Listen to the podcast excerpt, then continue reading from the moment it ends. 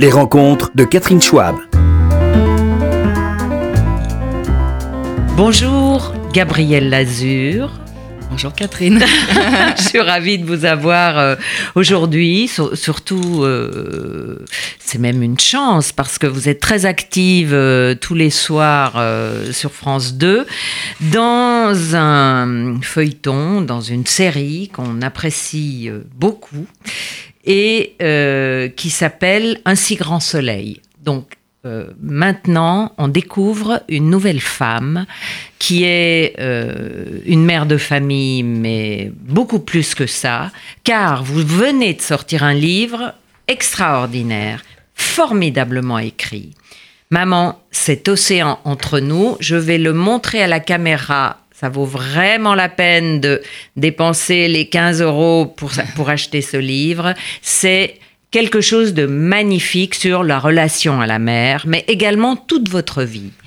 Euh, vous avez franchi la cinquantaine et euh, vous avez 60, 60, on peut le dire. Oui, bon, alors très bien.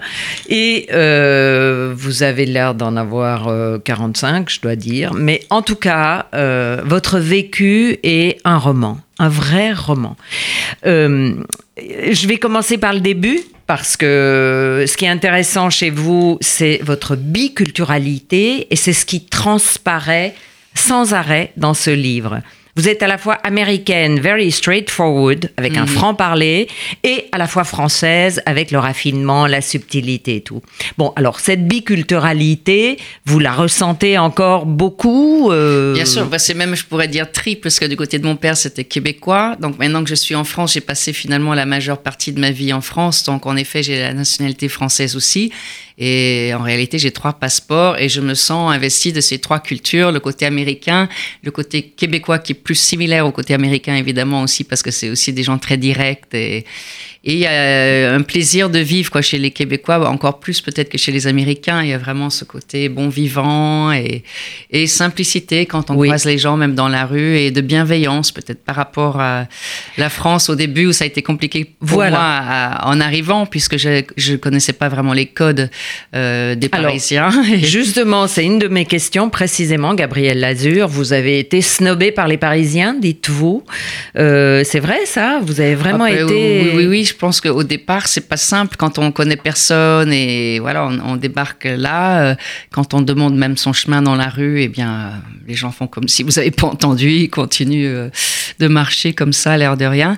Et donc, c'est pas facile. En fait, il faut un petit peu se faire une carapace. Et mhm. finalement, des fois, j'avais peur de devenir comme, comme eux, quoi. Et alors Le résultat, C'est vrai que ça m'est arrivé un petit peu, oui. Bah, c'est-à-dire que j'ai appris aussi comment il fallait faire pour se défendre. Et, mais je trouve quand même que les Français sont devenus plus sympas, si on peut dire plus cool, ces dernières années, on va dire depuis 15-20 ans, même depuis toute l'Europe et tout ça, il y a quand même une compétitivité, euh, les choses se sont ouvertes, les marchés se sont ouverts, ils sont obligés un petit peu quand même de d'être un, peu, moins arrogant, moins prétentieux, c'est ça? Les frontières se dissipent un petit peu, c'est Mais c'est toujours surprenant d'entendre un étranger parler de nous, en effet, il y a une forme de euh, humilité à cultiver chez nous. Euh, c'est quoi euh, Vous trouvez que les, Français ont un complexe de supériorité Un petit peu, je pense. on dirait que parfois certains Français se reposent en tout cas sur des, acquis qui datent de même il y a oui, plusieurs centaines d'années, on va dire,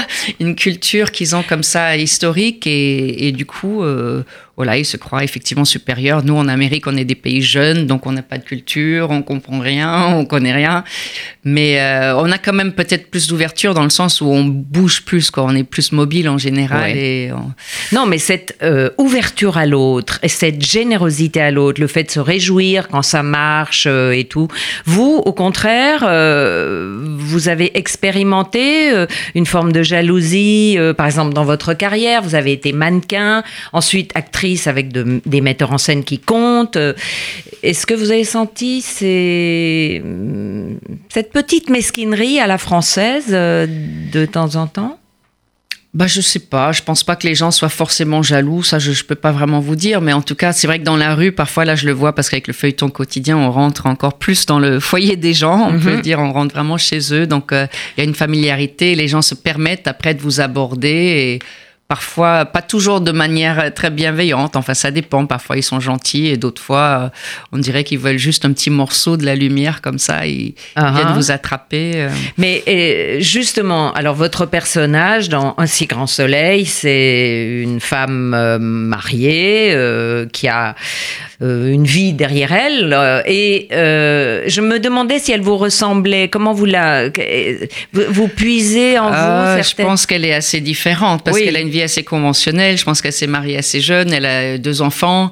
Mais là, en fait, quand le feuilleton commence, au début du feuilleton, ce que on ne spoil pas parce que c'est déjà commencé, les gens le savent, c'était avec le retour à Montpellier de- de- d'une de, nos deux filles, puisque l'autre est morte, qu'on croit qu'elle s'est suicidée, etc. Et donc finalement, on a été un couple marié avec deux enfants et finalement plus d'enfants du tout euh, jusqu'à ce qu'elle elle revienne. Donc ça a été, les relations sont compliquées avec la fille. Ça, je peux peut-être m'inspirer. euh, avec ma mère, j'avais des relations compliquées aussi, Oui. mais très différentes. Enfin là, c'est parce que je la je l'imagine responsable de la mort de sa sœur, etc. Et puis je lui en veux de m'avoir fait souffrir, de pas avoir donné de nouvelles, etc. Donc, euh, de toute façon, toutes les émotions, après, il suffit de comprendre euh, de, le parcours du personnage, la situation, et après de se mettre soi-même dans, dans l'état émotionnel. Oui, Euh, d'ailleurs, vous dites dans votre livre que vous n'êtes pas du genre euh, à, à devoir singer une émotion, vous la vivez intérieurement une fois que vous avez intégré la logique du personnage. J'ai, essayé de transmettre ce côté un peu meurtri, parce que comme elle est un peu dure au départ, je me suis dit, il faut qu'elle soit quand même un peu touchante. Donc, euh, j'ai essayé de montrer ses fragilités. Alors, ce qui frappe quand on vous connaît un peu, Gabriel Lazur, c'est que vous avez au contraire un côté très. Vous n'êtes pas du tout meurtri, alors qu'avec le passé que vous avez, on va y venir, on pourrait euh, s'imaginer que vous soyez un peu euh, fermée, euh, méfiante, blindée. Vous avez une mère qui, le moins qu'on puisse dire, c'est qu'elle ne vous a pas valorisé. C'était une grande psychanalyse. Psy, Psychologue. Psychologue, Oui, elle n'aimait oui, pas oui. les psychanalystes, une grande psychologue qui vivait très librement dans les années 50-60 avec beaucoup d'amants, beaucoup de drogue et beaucoup de gourous. Et euh, vous passiez, vous étiez un peu la cinquième roue du carrosse, comme ses deux autres enfants. Et surtout, eh, on a l'impression dans votre livre, et vous le dites, qu'elle vous jalousait, elle vous rabaissait. Et néanmoins, vous avez fait un métier public, euh, mannequin, enfin bon. Bah, peut-être que j'avais besoin justement qu'on me regarde, puisque aux yeux de ma mère, j'existe pas. Euh, je suis un peu transparente, donc et, euh, pour ça, j'ai peut-être besoin de, faire quelque chose où, on me reconnaisse enfin d'une certaine manière. Mais, mais c'est vrai que quand j'étais plus jeune, quand j'avais la vingtaine, même j'étais pas forcément très bien dans ma peau. Et puis même enfant, j'étais très très timide. Ça se voit pas aujourd'hui parce que le- les cours de théâtre, le métier, puis la thérapie, etc., toutes sortes de choses sont passées par là. Mais maintenant, je, vais bien, je suis heureuse. Mais quand j'avais 20 ans, j'étais quand même beaucoup plus nerveuse. Et voilà. Mais vous parlez quand même euh, d'un- d'une carrière qui vous a euh, fait souffrir également, c'est-à-dire que dans l'œil du réalisateur, euh, vous étiez une sorte de... euh, comment dire Vous n'arriviez pas à vous imposer en face d'un réalisateur qui parfois était tyrannique. Bah, parfois, en fait, c'est-à-dire que j'avais l'impression qu'on me donnait des rôles plus pour mon physique qu'autre chose, même si j'oubliais de dire que j'étais mannequin parce que c'était plutôt mal vu à l'époque et tout. Et euh, non, c'est même, même, même au point de vue du public. Les gens, même hier soir, j'étais euh, une soirée, bah, les gens, ah, qu'est-ce que vous étiez belle et tout. Et moi, je, Ah, pas, moi, je- pas envie de, de- de- non, mais c'est pas ça, c'est pas la beauté qui m'intéresse, moi, c'est, c'est, c'est la, la qualité de jeu, quoi. Si on me dit qu'on y a cru au personnage et qu'ils sont rentrés dans l'histoire et le personnage les a touchés, ça, ça, ça m'intéresse. Mais de dire simplement euh, parler de mon physique, ça m'intéresse pas trop, quoi. Absolument. Et pourtant, euh, les rôles dans lesquels vous avez joué euh, sont euh, forts. Euh, il y a eu, bon, on a parlé de la crime, Philippe Labro, La Belle Captive, Rob Grillet, euh, Le Prix du Danger. Ça, c'est Yves Boisset. Yves oui. Boisset, euh, bon, il n'y a pas que cela, mais euh, vous avez vraiment euh, intégré euh, des personnages toujours un peu hiératiques, euh, un peu hyper sophistiqués, alors que vous dites que vous êtes une punk, euh, c'est un peu ça. Oui, c'est ça. Bah, bah, après, on n'est pas responsable de ce qu'on dégage et du physique qu'on peut avoir. Donc, effectivement, euh, j'ai un physique un peu classique, comme ça, entre guillemets, Hitchcockien, qui Mhm. disait. Donc, euh, ça, ça, ça donne des personnages un peu, on va dire, euh, de femmes un peu idéales ou de faire valoir pour l'acteur, etc. Mais par la suite, bien sûr, avec l'âge et le temps, j'ai pu faire des personnages quand même plus humains. Et Alors, quels sont vos bons souvenirs euh, Enfin, il y a des choses qui vous ont, il y a des rôles euh, que vous avez adoré incarner, euh, qui étaient vraiment vous, vos potentialités? J'ai peut-être pas encore eu cette rencontre vraiment entre un personnage, un rôle et tout, mais j'ai fait plusieurs rôles récemment qui m'ont plus épanoui, on va dire, comme là même qui, qui, sortira que dans quelques mois. Mais j'ai fait un film à, Montréal avec Laurent Lucas aussi, qu'on a hmm. découvert en France avec euh, Harry, un ami qui vous veut du bien, et une jeune actrice québécoise dont je joue la maman. Et le film s'appelle Une manière de vivre peu basé sur la philosophie de Spinoza. Mm. Et, là, c'est, voilà, c'était une, femme qui m'a filmé aussi. Euh, ah. J'avais fait aussi un rôle dans un film qui s'appelle Passer l'hiver avec Lolita Chama, qui est la fille, la fille d'Isabelle Huppert. Et donc là aussi, j'avais un joli rôle, mais ça reste un film d'auteur, peut-être qu'il n'y a pas eu un énorme public. Donc après, c'est pas forcément ce que les gens retiennent. Alors, ce que vous dites dans votre livre, Gabriel Lazur, c'est que vous n'avez pas voulu non plus céder au côté prédateur des cinéastes. Vous citez certaines femmes euh, qui sont mariées avec leur euh, réalisateur. Euh, il y a eu May Wen avec Luc Besson, Polanski et Emmanuel Seigné, Isabelle Huppert était avec Toscan Duplantier, qui était plutôt producteur. Enfin, vous en citez quelques et vous-même, vous vous êtes défendu. En fait, ça ça s'est pas trouvé comme ça. J'ai pas fait de rencontre amoureuse. J'ai rien contre l'idée. Ça aurait pu peut-être m'arriver. Peut-être si j'avais croisé le chemin de quelqu'un, un réalisateur ou un producteur qui aurait pu m'aider, peut-être ça, ça, aurait pu se faire mais euh, ça n'a pas été mon, parcours à moi, donc euh, j'allais pas non plus me forcer pour essayer de, créer une. Enfin, moi, je, trouve déjà quand on fait ce métier, on est un peu entre guillemets des menteurs professionnels. On raconte euh, euh un personnage et une histoire qui sont pas les nôtres. On donne vie à, ce personnage. Alors, dans la vraie vie, je préfère juste être sincère avec moi-même et mes émotions. Alors, justement, là, c'est ce que j'adore dans votre livre, ce côté direct. Vous êtes très sincère avec les hommes en particulier, parce que vous dites avoir été euh, constamment convoité, euh, ce qui est presque enfin, le lot de n'importe quelle jolie femme, encore plus en France euh, qu'ailleurs, et néanmoins avoir fait vos choix de façon masculine, pourrait-on dire, en France. sur cette vie amoureuse, Comment, par exemple, j'ai le souvenir d'une scène où avec James Woods, euh, vous jouiez dans un film avec James Woods et vous avez une romance avec lui, bon, euh, comme ça. Et à un moment donné, vous, vous écrivez que je m'aperçois que c'est pas vraiment. J'en ai assez de cette histoire. je ne suis pas vraiment attirée par lui. Je lui dis direct et il passera sa le reste du tournage, à se venger sur moi. À me punir un peu, oui, ça, ça c'est vrai, c'est une connerie en fait. Il faut jamais démarrer une histoire d'amour pendant un tournage. Il vaut mieux, euh, si on doit tomber amoureux de quelqu'un pendant le tournage, il faut attendre que le film soit terminé au moins et voir si ça dure toujours. Parce que c'est vrai qu'il y a une certaine magie quand on est éclairé d'une certaine manière, quand on est dans certaines situations, puis on est un peu dorloté quand même malgré tout sur un tournage, même si parfois il y a des moments difficiles évidemment, mais euh, on est pris en charge, euh, on s'occupe de nous, on nous maquille, et on, vient nous chercher à l'hôtel, etc. Donc on est un peu dans un autre monde, on n'est pas forcément dans la réalité. Alors à mon avis, c'est mieux d'attendre que le, cette fiction soit terminée, qu'on soit dans le, monde réel et voir si vraiment l'histoire elle perdure. Bah, comment à ce moment-là. Et il vaut mieux pas faire pendant, je crois.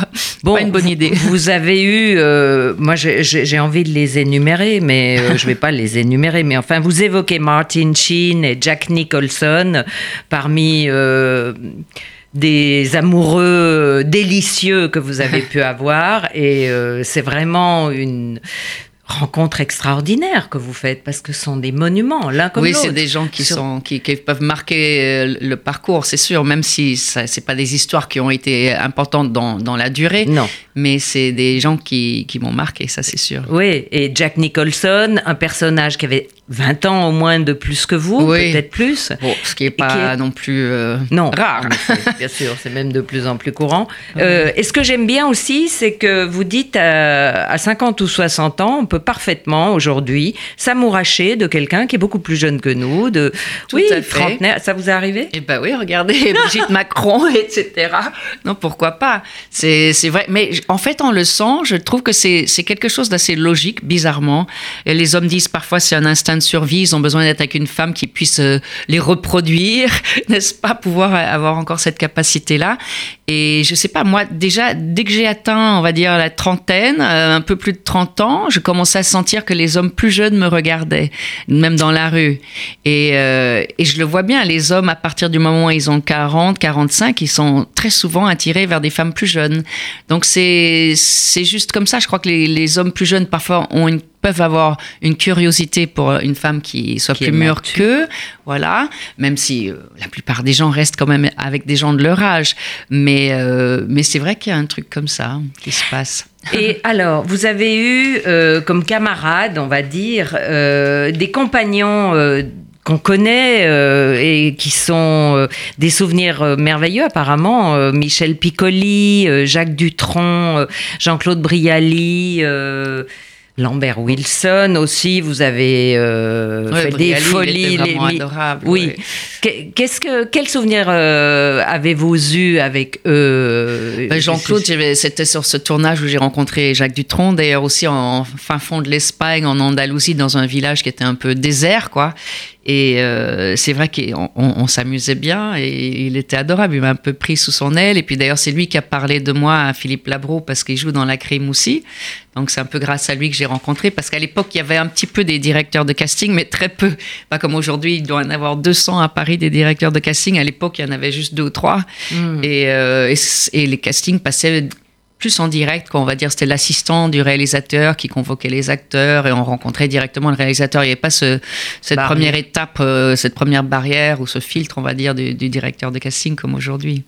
Et en fait, euh, là, dans Un si grand soleil, euh, comment vous- êtes-vous arrivé dans le casting, vous? Ah ben là, c'était par mon agent. Je pense qu'ils ont dû souhaiter me rencontrer. Et puis au départ, on m'a dit que c'était pour une série. Bon, finalement, ça s'est avéré être un feuilleton. Mais le producteur m'a vraiment convaincu et parce qu'il était très enthousiaste, Thomas de Mattei. a- Ils ont investi une somme folle sur les constructions de ces décors. C'est vrai que l'image, elle est beaucoup plus soignée que sur d'autres feuilletons quotidiens qu'on peut voir. Donc euh, c'est euh, c'est une folle aventure. Et il m'avait dit, d'ailleurs, c'est drôle parce qu'il a dans son parcours, lui, à un moment donné, il a dirigé une colonie de vacances aux États-Unis. Donc il va me dire, ah, ça va être comme un summer camp. Et c'est vrai que c'est un peu ça parce qu'on est tellement nombreux comme acteurs qui débarquent. Là, je, finis par tomber sur des copains que je connais de Manuel Blanc, par exemple, avec qui j'avais joué au théâtre, dans Frères du Bled et dans. Oh, j'avais oui. joué aussi dans un film. Et euh, Donc, des gens vous avez plusieurs connus amis que je 20 ans connaissais d'avant, voilà, ou même plus récemment. Mais euh, du coup, on fait des groupes WhatsApp pour savoir qui est là, avec qui on peut aller dîner le soir, etc. Parce que on est nombreux, puis on n'a pas tous les mêmes feuilles de service pour le lendemain, puisqu'il y a trois équipes qui tournent en simultané. C'est une énorme machine, quoi. C'est il y a C'est- 200 techniciens. C'est pas Paris, donc c'est tout est autour de Montpellier. Alors euh, voilà, c'est c'est c'est- c'est 200 une aventure humaine aussi, quoi. trois équipes de tournage. Ouais, ouais, parce qu'on tourne un dire- épisode par jour quand même. hein. Ça, ça, ça va très vite. On n'a pas le droit vraiment à l'erreur. Ça, ça, on fait une ou deux prises et on avance, on avance. Et... Et vous démarrez à quelle heure le matin, par exemple? Oh, ben, ça dépend. hein. Des fois très tôt. euh, Ça pas veut- aussi tôt qu'en Amérique quand même, parce qu'il faut savoir qu'au Canada et aux États-Unis, ils ont des journées plus longues. Des, comme à Montréal, on faisait des, ils font, ils appellent ça 6-6, par exemple 6 heures de travail, une heure de pause et 6 heures de travail à nouveau. Donc ça, c'est beaucoup plus long qu'en France. En France, on commence sur une base quand même de 8 heures par jour. Après, on rajoute le temps de préparation et les repas et le transport. Mais normalement, le, le plus tôt qu'on vient nous chercher, euh, c'est vers 6 heures, ça va. Ah oui, donc à Montréal, cet été, j'ai eu un pick-up à 4 heures quand même. Et la journée finissait à 8 heures du soir. Donc, c'est- c'est encore plus long. Oui, donc vous rentrez, vous vous couchez, vous allez Exact, pas faire on la pas le fête, temps de faire euh, autre boire des chose. verres, euh, non. Mais là, ils sont obligés de nous préserver un peu sur la durée quand même, puisque c'est c'est un tournage pendant toute l'année Oui. à Montpellier. Juste, on ne tourne pas les week-ends. On a les week-ends de libre. Et en regardant votre carrière, moi j'ai l'impression effectivement que quand même le continent américain, que ce soit le Canada ou l'Amérique, euh, enfin les États-Unis, on vous comprennent mieux aujourd'hui et euh, ont pour vous des registres plus intéressants. Est-ce que c'est une idée ou c'est vrai? Ben, Je sais, je sais pas vraiment. Je sais qu'en tout cas, là, cet été, ça s'est super bien passé avec Micheline Langto, la réalisatrice. Là, et c'est vrai que c'est un autre contact humain, on va dire, c'est peut-être moins c'est critique aussi, c'est mes critiques dans le côté plus positif. Euh, la première prise que j'ai fait, le premier plan, ça m'a fait démarrer avec une séquence qui a été très très difficile, où je dors et je suis réveillée par un coup de fil et une chose terrible se passe à l'autre bout du fil. Je dis, oh là, tu m'as pas gâté là. Je dis, oui, mais après tout va être facile.